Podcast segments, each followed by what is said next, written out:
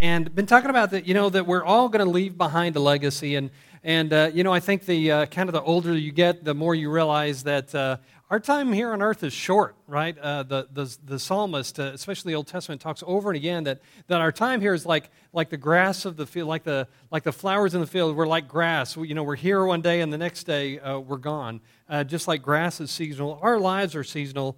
And, uh, and you know, you, you start thinking about the impact that you're leaving or the legacy that you're leaving behind, that you're leaving behind. And, um, so, you know, we leave a legacy every, kind of everywhere we go. We, you know, you'll leave a legacy at your work. You know, one day, one day you and I will all leave our work and we'll retire or whatever and go on, and, and people will hopefully miss us there, right? Um, you'll leave a legacy at your school. You know, you'll hopefully one day graduate if you're on the four year or the 14 year program, whatever. But, you know, if you've been there 14 years, they're really going to miss you if you're that long getting your, uh, getting your degree. Uh, and, uh, you know, at work or at school, but, but there is no larger legacy, there's no greater impact that any of us has than the legacy we leave in our own home. Amen? True? Yeah. The, the, the legacy that we pass on to our children and, and, and the legacy that we pass on to our grandchildren. I, well, I've been talking about it over and over again, but you know, um, none, none of us are complete. None of us have it all together. And so you know, there's good parts of our legacy that we're going to leave behind, and there's some bad parts too. It's kind of like, uh, you know, I'm, I'm red-headed and fair-skinned, and obviously Brenda and I have done a fantastic job of, press, you know, passing on the red-headed genes uh, in our family to our children. Um, however, it comes with that, right, is uh, uh, you know, you know, kind of pasty white skin, painfully, you know, pasty white skin, and uh, and the tendency to sunburn, right? So, uh, so it's good and bad, right? There, there's good and bad in all of us, and and there is no such thing as a perfect family, um, and even in uh, even in a family, and I hope that you're in your relationship with your spouse, your relationship with your children, I hope that you're better today than you were five and ten years ago. You know, I, I, hope as we all progress as believers, I hope as we all grow to be more and more like our Savior, the Lord Jesus Christ, that, that things are better um, and that we're better and changed people than, than we have been in the past. Amen. I hope as the Lord does his, his work of sanctification and change, transition our lives, um, that we're becoming people that are more and more like our Savior, the Lord Jesus Christ, because that is his goal for us. Amen. Amen. Um, so Jamie read out of Ephesians, and that's where we're going to be this morning, um, and talk about legacy. Um, the Apostle Paul, when he wrote a number of his, of his epistles, um, he, he framed them, he ordered them such that, um, that, that, that, um, that he would spell out what Jesus Christ has done for you in the beginning of the, the first chapters, and then he would end with, and this is how it should change your life right? And so, um, uh, you know, Jamie read this part and it was absolutely perfect. He read this part that was talking about where, where Paul says, I kneel before the Father. So here he says, I'm, I'm praying for you as, as he was there writing in Ephesians, we believe under house arrest. And even there under house arrest in Rome, if that's where he wrote it, we, we believe he did, is that even there, he said, I kneel before the Father because I want you to know something. I want you to know, I want you to grasp how long and high and wide and deep is the love of the, of the Lord, uh, the love of God for you. And he, and he prays for them. But, but you'll notice this in all of his letters. He prays, he, he, he, he tells them and he teaches them and he, and he uses metaphors and he explains to them in very great detail. And he says, I pray for you. And what he, he says, I desire two things for you. One is, I want you to grasp what Jesus Christ, what the, God the Father has done for you. I want you to grasp that. And the second thing that he desires and is, is this, and he says, and I want your life to be changed by it. First, so first, I want you to grasp it, but then I want it to change things in your life. I want, to, I want it to have an impact in the way that you live, right? And so that's how Paul writes most of his letters. The very first part is, This is what the Lord Jesus Christ has done. And in the back of his letters, he's, and he writes about how, and this is a change that it ought to make in your life, in your home, in your relationships with other people, your attitude, right? Uh, this is, these are the change that it should make. So, so he's got this desire. I want you to grasp what Jesus has done, and I want it to change your life. Um, so, anyway, he'll write all kinds of things. At the first part of, of Ephesians, he talks about how, how God predestined us and, and he did all of these things for his glory. And he, he brought about unity and he brought about peace and he brought about forgiveness. And, and God the Father showed his great love for us uh, by giving his son for us. And then he says, and therefore. So, this then is how you should live. You should live in unity with each other. You should live in peace with each other. You should forgive each other because you've been forgiven. You should live in peace because you've been bought peace by the Lord Jesus Christ. You should live as people of God because you've been adopted into his family. You should live in purity because God your Father is holy. over and over and again. He says, because of what Jesus has done, if you'll grasp it, it'll change your life. Amen? Has that been true in your case? Been true in my case. The more I grasp, the more I capture and get and, and reflect on and spend time in the scriptures and spend time in the presence of God, the more my life is changed. Because so fantastic, so majestic, and so beautiful is the work of the Lord Jesus Christ that it has to have that kind of effect. It has to change your life. Amen? If you get it, if you really grasp it, I don't mean just read it and, and move on, but if you really grasp what the Lord Jesus Christ has done, it will change your life. That's why we think it's important, right, that, you, that we have quiet time, that we delve in and we think about every day what the Lord Jesus Christ has done. And then we get up from there and pray that our life is changed. So, just give you something little to take with you here. Understanding what Jesus has done for me transforms how I live. Yeah? If I understand what Jesus has done for me, it'll transform the way that I live. That's the goal, right? The goal is not that I would just gain, gain greater knowledge of the scriptures and that I can win at Bible trivia, right? The goal is that I can understand greater what Jesus Christ has done for me and it would change my life. It, will transform your life. If you'll grasp and comprehend what the Lord Jesus done, has done, it'll change your life. That's what we're really we're talking about today. That's the, that's the whole setup. That's the whole reason that we come together and the whole reason that we talk about family is because of what the Lord Jesus has done for you, it ought to change the way that you relate to your family. That's why we're here today talking about that. If it wasn't for what the Lord Jesus Christ has done, then all this talk about family, it really doesn't matter. You just live however you want, you do whatever you want, get, get whatever out of it that you can. But because of what Jesus Christ has done, it gives us motivation to be and to do different people, to live and to react to people in a way that would be honoring and pleasing to Him because He's done such great things for us. Amen? In the end, too, I don't want to, I don't want to, I kind of, I was thinking about this as I was preparing, but ultimately, you know, Jesus Christ has passed on a legacy to us, right? He's passed on a legacy of holiness and righteousness and peace and, and the way that he, we, he treated people in love and caring, the way that he, he treated people. And ultimately, he's passed his legacy on to you and me. And what he asks us to do, every one of us, he calls us to, he says, Now you live as I lived. You carry out my legacy. You are the legacy of Jesus Christ on the earth, yeah? Now you be a legacy to your family. You be a legacy to your children. You pass on the legacy that I set for you, and you live that way. So the way that Paul would start talking about family relationships, and he kind of ends he kind of ends this passage in chapter uh, this first, well, he kind of starts in chapter four, and then he kind of ends with this with with talking about living in purity in your life, living with purity in your life, and he kind of ends that with saying this, and then he transitions to family. But in Ephesians chapter five, verse twenty-one, he kind of makes this transition to talk about living in wisdom and living in purity and, and, and distancing yourself from the, from, the, um, from the impurity of the world. And he ends it all and starts this, this whole next discussion in chapters 5 and 6 um, by saying this in chapter 5, verse 21 Submit to one another out of reverence for Christ. Submit to one another out of reverence to Christ. Now, there's a lot of confusion about what this word submit means. The word in, in, uh, in Greek is, is uh, uh, hypotassos. Hypotassos. Yeah, I don't use that often very much myself. Um, but it means, you know, the word hyper means above. The word hypo means what? Below. And so, what this idea is, is it's putting something under right? Hypotassos is to put something under. And it means literally, it, that, that means to take my interests and put it under someone else's. To take my, my needs, to take my rights and to put them under someone else, okay? To say someone else's needs, someone else's rights, someone else's interests are more important than mine. I'm going to treat them as though they're more important than mine. So I'm going to take my interests, my rights, my needs, and I'm going to put them under yours. And he says this to the church now. He's talking to them. He says, Submit to one another out of reverence to Christ. That means that when it comes down to my interest and your interest, I'm supposed to take and I'm supposed to put your needs over mine. It, within the church body, we're supposed to be doing this for each other. We're supposed to be considering each other, giving each, each other preference. I'm going to treat you preferentially to the way that I treat me. I'm going to treat your interests in a way um, uh, that is higher than my own interests. Uh, let me, sometimes it's easier to explain what these things mean by saying what they're not. What, this is the opposite of a haughty attitude right? This is the opposite of an attitude that I'm somehow better than you, right? That it's the opposite of haughtiness. It's the, it's the opposite of pride.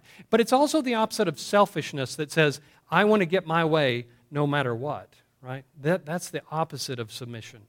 Um, which is what we don't want, right? Which we don't want in the church, and that's not, not the kind of people that we want to be. And the reason we don't want to be kind, that kind of people is because that's not the kind of person that our Savior was, our, our role model, our example. Jesus Christ himself, in, a, in ways, he submitted himself to his Father's will. He put his own will underneath his Father's. He took his own desire and he put it under his Father. Do you remember in the Garden of Gethsemane when he prayed and he said, Father, what?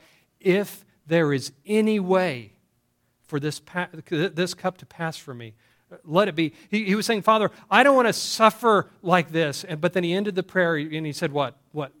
But yet not my will, but yours. Right? And so he said, So, Father, your will is higher than mine. This is what I want. I don't want to go through the suffering, but, but if, if, if that means obedience to you is, is through suffering, then I'm going to take my will, I'm going to put it under yours. And if you want me to suffer, on behalf of these people, I will suffer on their behalf. Jesus Christ modeled submission to us in the most extreme way. He is our example, He's our motivation and our inspiration. Whenever we think about submitting to each other, it's usually on some very minor detail. Jesus Christ submitted Himself to death, right? You and I have trouble submitting in order of preference, right? We do all the time, right? It's very difficult for us to, to submit, to put someone else's needs in front of our own. It's very hard for us because we're built with that selfish, sinful nature, and it makes war against what we're trying to, what God's trying to achieve in us to bring about a humility and a submissiveness of attitude toward each other. But we've always got that war inside that says, no, I want what I want. I, I, don't want it this way. I want it that way. And it comes, comes across this way all the time, and it's, it's a constant battle in, in, in us, isn't it? But but listen to what he says out of reverence for Christ, because Christ himself has done so much for you, because he submitted his will under his Father and he suffered on your behalf, submit to one another. Right? Now, notice what it doesn't say. Because that person deserves it, submit to them. Because that's a person so much more important than you, submit to it. It doesn't say that. It says, do it because it's the right thing to do in relationship to the Lord. The Lord Jesus says, I'm the one that, that submitted to you. Now you submit to him. You submit to her. You put their will, you put their desire ahead of your own. And in that way, here's the great thing in that way, we are modeling and carrying out the legacy of our great Savior, and He gets glory when his people act like him. Are you with me? When we follow the Lord Jesus Christ, the Lord, God is honored because he is demonstrating that he has conquered that selfishness and that sin in his life. And, and basically, when you and I step up and we actually submit to someone else, we consider someone else's needs more important than ours, and we reflect the glory of our God, he points to us and says, Ah, yeah, that's my son. Live down in the life of this believer. That's my son. Live down in the life of this person because they're following my lead. They're following my legacy. So let me, um, let me make it real simple for you. I think one of the things, we heard this in Promise Keepers actually this last year. This man would, he, this, this gentleman would come, and I apologize, I tried to look up his name, I couldn't find it. But th- this man came and, and he said, I always, want, I always ask my, my family two things. He, he says, I always ask my wife and my children two things. The first thing is, What do you need from me? And the second thing is, How am I doing? I think that's brilliant. Basically, what he's saying here is, is, he's asking a question What do you need from me? In other words, what can I do for you as your husband? Or what can I do for you as your father? And the second thing is, How am I doing? Give me feedback on how I'm, on uh, how I'm doing with some, something else that we've talked about in the past so that I can know how to do better, right? I, I don't know about you men, but women are a mystery, right? I've been married to one for 21 years. I still don't understand her. So I have to ask her all the time, What is it you want? What is it you need from me? Because um, it seems different from yesterday, right? So, uh, right, that was funny, wasn't it, baby? Yeah, that was good. I like that. I'm to have to write that one down. Forgot my pen. Um, yeah, so, but all the time, you're right, buddy? Uh, so, but all the time, right, we need to be asking. I, I, think that's brilliant. And I think that's something that we can all do and we all should do for each other in the, in the church family as well as our family as home. What can I do for you? How, how can I, and, and not to put it in ways, I mean, this sounds too spiritual. You said to this, they would think, okay, here we go. You're being a little too spiritual. How can I serve you? Is the question really, isn't it? What can I do for you? What, what can I do that, that, that demonstrates that I, that I want to live like my Savior does? I, I, I want to put your needs ahead of my own. I, I want to live in such a way that I consider you more important than I consider myself, because that's the way that our Savior lived. Um, and out of respect of Christ, we do that. Listen, let me, let me t- here's the next slide here. If you are truly following Jesus, you will be a servant to others. In other words, yeah, you will be a foot washer if you're going to be a follower of the Lord Jesus Christ. He's, you're going to want to serve people because that is what Jesus Christ did and that is how he lived.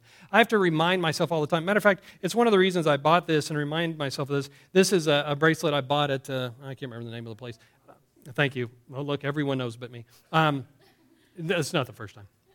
It says I am second. It helps remind me that, that I'm not the most important person. It helps me remember that no matter where I go, whether I'm at work or whether I'm at home, whether I'm with some other family, I'm second. I'm supposed to put them first. If, if I'm following my Savior, if I'm being like, if I want to be like my Lord Jesus Christ, and I do want to be like Him, although oftentimes I'm not, I, I have to put them first, and I come in second. Yeah? What can I do for you? Men, ask your wives, what can I do for you? Wives, ask your husbands, what can I do for you? Ask your children, uh, as your dad, what can I do for you? What, where am I, what, what can I do? And this works much better when they're teenagers than when they're like three. You ask a teen, you ask a three-year-old, what can I do for you? They'll say, well, you know, cookies for dinner, right? But it's better when they're older. Yeah, then it gets a little more, well, you know what I need, Dad, is something a little more mature than that, all that.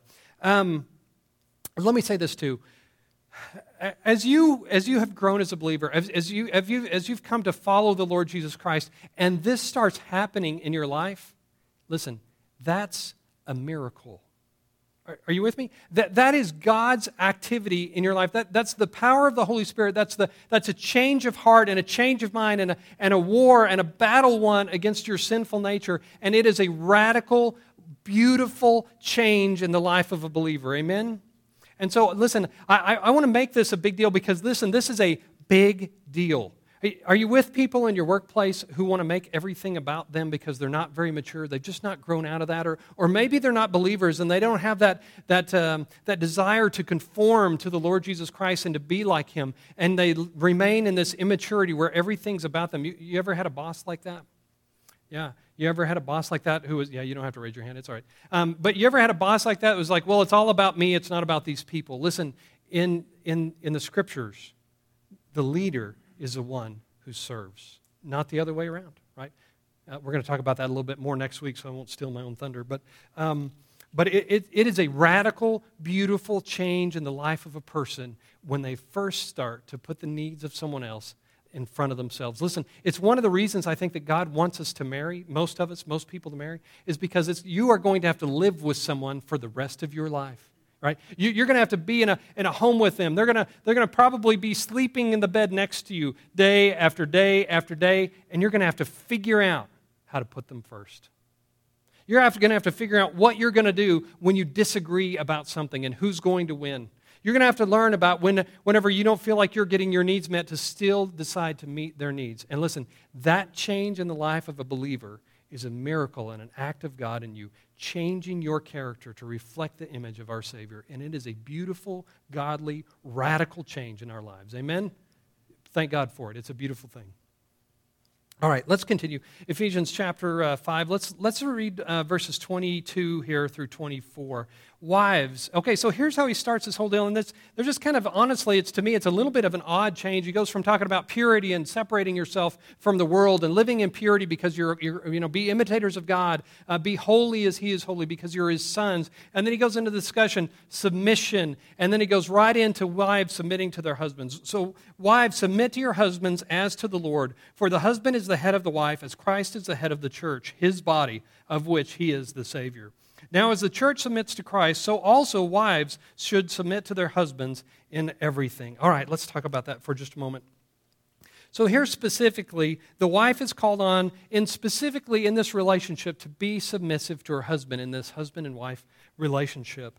And he says, um, he says to do it, he says, submit to your husbands as to the Lord. That doesn't, that doesn't mean that you submit to your husband as though he were in the place of the Lord, but again, that you, you submit to your husband out of reverence and out of respect for the Lord, just like he told us all to do at the church at large. All of you should be submitting to each other. All of you should be submissive to each other. All of you should be putting each other first. And he says here in particular, out of honor for the Lord Jesus, wives, submit to your husband. Listen, in the Bible, the, the man is called, in the Bible, the man is called to be the spiritual leader of the home.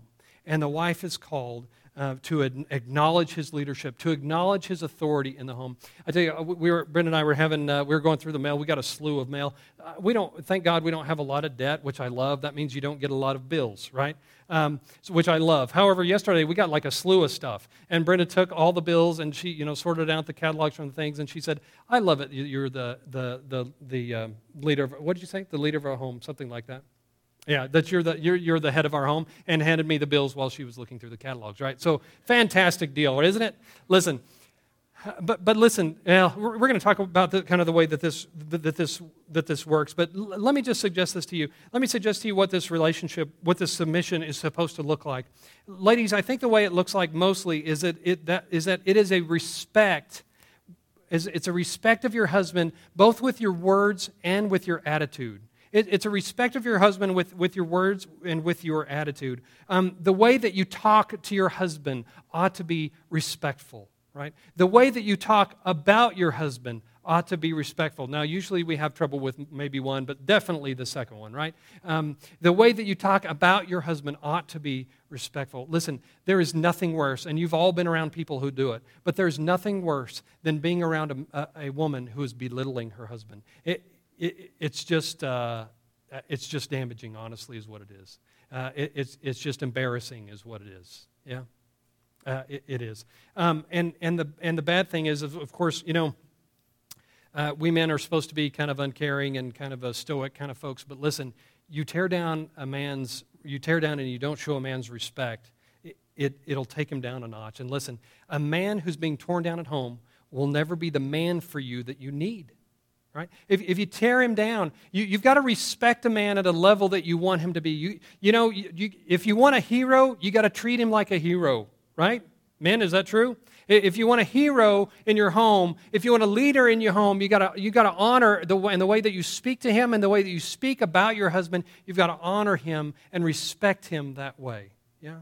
if you don't, if you're constantly tearing him down, then you're tearing away his confidence. You're, carrying, you're tearing away um, his, his confidence to be able to deal with issues that come up in your home. It, it's not a good thing.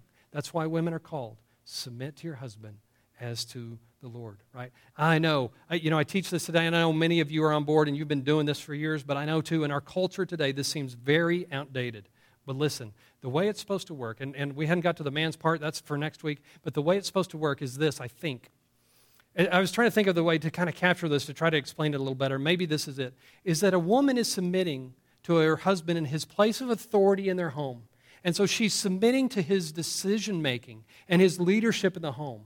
In just a, a, minute, well, I don't know if we're going to get time to read it today, but in, in, next week at least, whenever we, we read it, it's going to say things like, and husbands, love your wives as Christ loved the church. And how is that? He gave himself up for her. So here, in this way, it's, it's kind of mutual submission, but I, but I don't want to take away from the authority. This, this is important. So in one way, it says that wives, submit to your husbands who have authority in your home, who have that place of responsibility in your home, who have that role and responsibility. And scripturally, that role and responsibility falls to the husband, right? And so while she's submitting to the decision making and the authority of her husband, the husband is submitting to the wife in that he's putting her needs ahead of his. Are you with me? So, in one way, the wife is submitting the decision making and the authority to the husband, and on the other one, the husband is submitting to the needs of the wife and putting them first. And you get this kind of beautiful blending of the wife's needs being put at the head of the husband's, and the wife's decisions and the, the decisions of the home uh, where, the, where the husbands are putting ahead of the wife. And it's this kind of this beautiful picture of these two working what? Together in relationship? Yeah. This is where it's described over and over and again in the scriptures, and we're going to read it at the end of chapter 5, that this is about oneness. Listen, homes need a leader. There has to be one. Someone has to take the responsibility to lead out and to, to take care of problems. Someone's got to be there to provide. Someone's got to be there to protect. Someone's there has to provide guidance and leadership over the direction of the family. That role and responsibility in the scriptures falls to the husband. And listen, wives, you got to let your husband lead. Yeah? yeah. Let me tell you a quick story. Um, when I was in uh, high school, I worked at a lumber yard. My dad and, uh, and a friend of his um, owned a, co-owned a, a lumber yard up in Booker, Texas, where I grew up. And um, when, when, we, when I was uh, just a, a, punk kid, we would load up like large um, loads of lumber on a, on a uh, what do you call that kind of truck? Uh, a flatbed. A two-ton dump truck, yeah, flatbed dump truck. And so we would load up, you know, large, huge bundles of two by fours on this truck, and there would be, I don't know how many pounds of stuff that was. It was, it was thousands of pounds, I guess, of, of, of lumber, two by four, sheetrock, whatever, and we would load it on the back of a truck. Well, uh, you know, this 16 and 17-year-old uh, uh, uh, couple of guys, or, or 15 and 16, you know, we would sometimes take those loads of lumber and we'd drive up into Kansas to deliver it, right? Yep, frightening. I know. If you'd have known me at 16, you'd been like, yeah, there's no way that's going to work out well. But anyway, uh, so, but, but that's what we did. And one time, so it was me and, and the other owner's son. We were working together. And then um, the, uh, they, they hired a, a, friend of mine whose name was Randall. I'll never forget Randall. Randall was a little bit crazy. And honestly, Randall scared us a little bit. Um, he was a big kid, but he wasn't all there. You know, I, I love him, but he, he wasn't quite all there. He, he scared us a little bit. So whenever, whenever Randall was operating equipment, we, you know, we were made sure we like, you know, if he was on the forklift, we were all, you know, way, you know, stand back, give Randall some room. Uh, but anyway, he was a great kid, uh, uh, uh and uh, his folks in Amarillo, great people. Um, but he scared us a little bit back there in the day. Um, so anyway, one day we had to take a, a, load up into Oklahoma or Kansas, I can't remember. And Randall said, "Well, I want to drive." Well, we both fought for the keys, but Randall was bigger than both of us, and so he won. And so he was driving back. And I don't know if you've been to the to the Texas-Oklahoma border, but most of those roads, you know, have a great big S in them. You know, I, I don't know some sort of correction with the with a with a longitude or something. I don't really know, but there's a there's a great big S as you kind of go through that that part of the country on almost all those roads that go between, between uh, Texas and Oklahoma. Well, Randall was driving, and, and Ryan and I, my friend, he and I were, were in the passenger in the middle seat in that two ton truck, and we were scared to death. And, uh, you know, the windows were down because there was no air conditioning. It was the middle of summer. And Randall was wearing a cap. And he was going down the road and he was talking to us, looking at us more than he was looking at the road, which, again, scared us to death. But anyway, so he was driving. And again, we don't trust him, right? And so he's driving. Well, at some point, as we're going around the curve, you know, he goes around the curve and the wind kind of changes as we, as, we, as we go through. And his hat just immediately picks up off his head and blows out the window. Well, he's so distracted by his hat blowing out the window that he turns and he's like looking for the hat while we're going through the S curve, right? Okay. So what happens? We start heading off the road, right? The roads turned and we didn't, right? So we start heading off the road. So Ryan and I, because we don't trust him, we both of us reach for the wheel at the same time. And so now three of us have our hands on the wheel and we turn the wheel to the left. Well, of course, when three people are turning the wheel to the, to the left, it's three times the power that you need on the steering wheel. And so we turned it over and we, oh, we didn't turn it over. We turned the wheel over and we almost turned the whole truck over. I'm not sure I ever told my dad this story. So, it, yeah. Anyway, it, it's all fine now. We, we're, we're all good.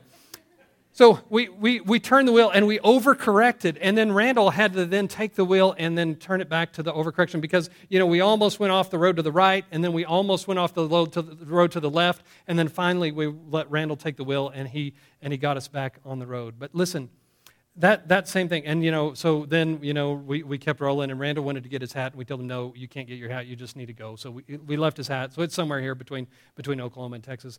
But, um, but I tell that story to tell this. the last thing you want is two people wrestling for control of the wheel, right? You don't want that in your car, and you don't want it in your home either, right? Someone has to be in charge. Someone has to have authority. Someone has to be the one who's saying, who's saying this is the direction we're going to go. And, and, and uh, if it's any other way, listen, ladies, and I know it, this is very hard, isn't it? It's very hard to give up control, especially ladies, right? I know one of your needs, one of most women's needs is for security. If you don't feel like you're secure in the relationship that you, you have with your husband, or if your husband is financially secure in the, in, the, uh, in the way that he's providing for your husband, it's very hard to let go of the wheel and let them have control, isn't it? Very difficult, very difficult. But in the, in the end, here's the deal is that we're all leaving a legacy, every one of us. And if you're always arguing and always wrestling over who has control of the wheel, there's going to be confusion, there's going to be misdirection, and you're never going to get anywhere right? And in your home environment, and, and you know, Brenda and I have, have had times in our lives, and, and you know, we've talked to Jessica about it because she was young at the time, where there was constant conflict in our home, and, and we hate that now. You know, we look back at that, we, we just hate that, that that was, that, that was the environment of our home. But listen, you're leaving a legacy for your children. And God asks ladies, submit to your husband. Give him the right Give him the authority of your home. And he said, and listen, what he, what he doesn't say is, and trust him. He says, no, trust me. Give him the, the responsibility. Let him take the authority of your home. And you let him, let, let me deal with his, him. We're going to talk next week about the environment that the, that the husband's supposed to set. But in, in the home, specifically for ladies, God says, ladies, let go of the wheel. Let your husband lead. Get, let him give the authority that, let him lead with the authority that I've given him. And then you leave him to me as for how he's going, he's going to work in, in, in his part of the relationship.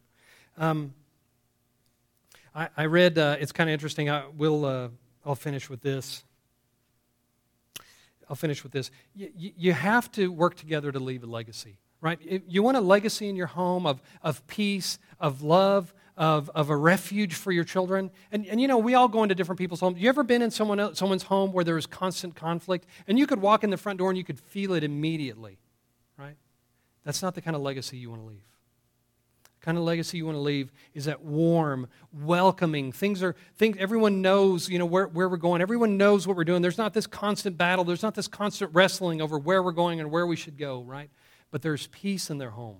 There's love in their home. And there's leadership in the home as the husband leads and, and, the, and the wife lets him. Next week, we're going to talk about leadership. And uh, I, I, think it's funny. I was reading something this week about kind of preparing for this, for this, uh, for this next couple of weeks and here's what it said. I, I, love this. It says, The wife gets to submit and the husband gets to die. How about that? So, uh, for what we're talking about from uh, God's example in Ephesians as he wrote through the Apostle Paul. So, so uh, let, let's, uh, let's finish up this way. Uh, would you pray with me? Heavenly Father, as we, as we consider these things, Lord, it, it is so hard for us to submit to other people. It, that just is against our this sinful nature that we have, that, that just this man, mentality that, no, I come first.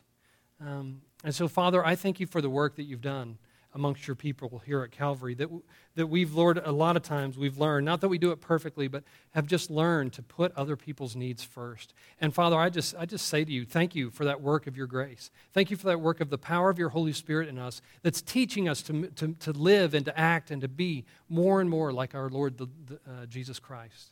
So, Father, I thank you for those miracles in our lives. I thank you for the miracles, Lord God, where, where men have submitted their needs and put their wives' needs first. I, I thank you, Lord God, when it comes to decision making, for, for the wives who've learned to, to submit to their husband's decisions and to, and to trust you, Lord God, for the outcome. Father, I thank you. And, and, Lord, I pray for all of us that you would help us to, to leave a, a, godly legacy for our children, that our, that our homes would be a place that would be filled with love and not conflict, fill, filled with peace and not, not wrestling for control. I, I, pray that you would help us to, to build homes and, and to build a legacy for our children of a, a place of refuge, a, t- a, t- a place to come that's, that's safe and not a place of constant conflict. Father, I thank you, Lord God, that in all of these things that we can trust you and, and knowing, Lord God, that you have for us uh, something in store for us that is, uh, that is better than what, what we can imagine. And, and Father, sometimes that's hard to see. Sometimes it's very difficult to see because sometimes our circumstances seem to say the opposite. But Lord God, we, uh, what can we say except we know you when we trust you? And we ask, Lord God, that you would work out the best in our lives just as you've promised, promised to do. Uh, Father, thank you for example. Thank you for the Lord Jesus Christ who came and he put his needs after ours and he suffered on our behalf that we might have relationship with you and forgiveness of our sins. It's in his great name and under his great example that we pray. Amen. Amen. Amen. You'll have a great week. Uh, if you'd like to be here between 5 and 5.30 or so for a little big game party, uh, we'll be here, be here at Calvary Baptist. Um, and... Uh,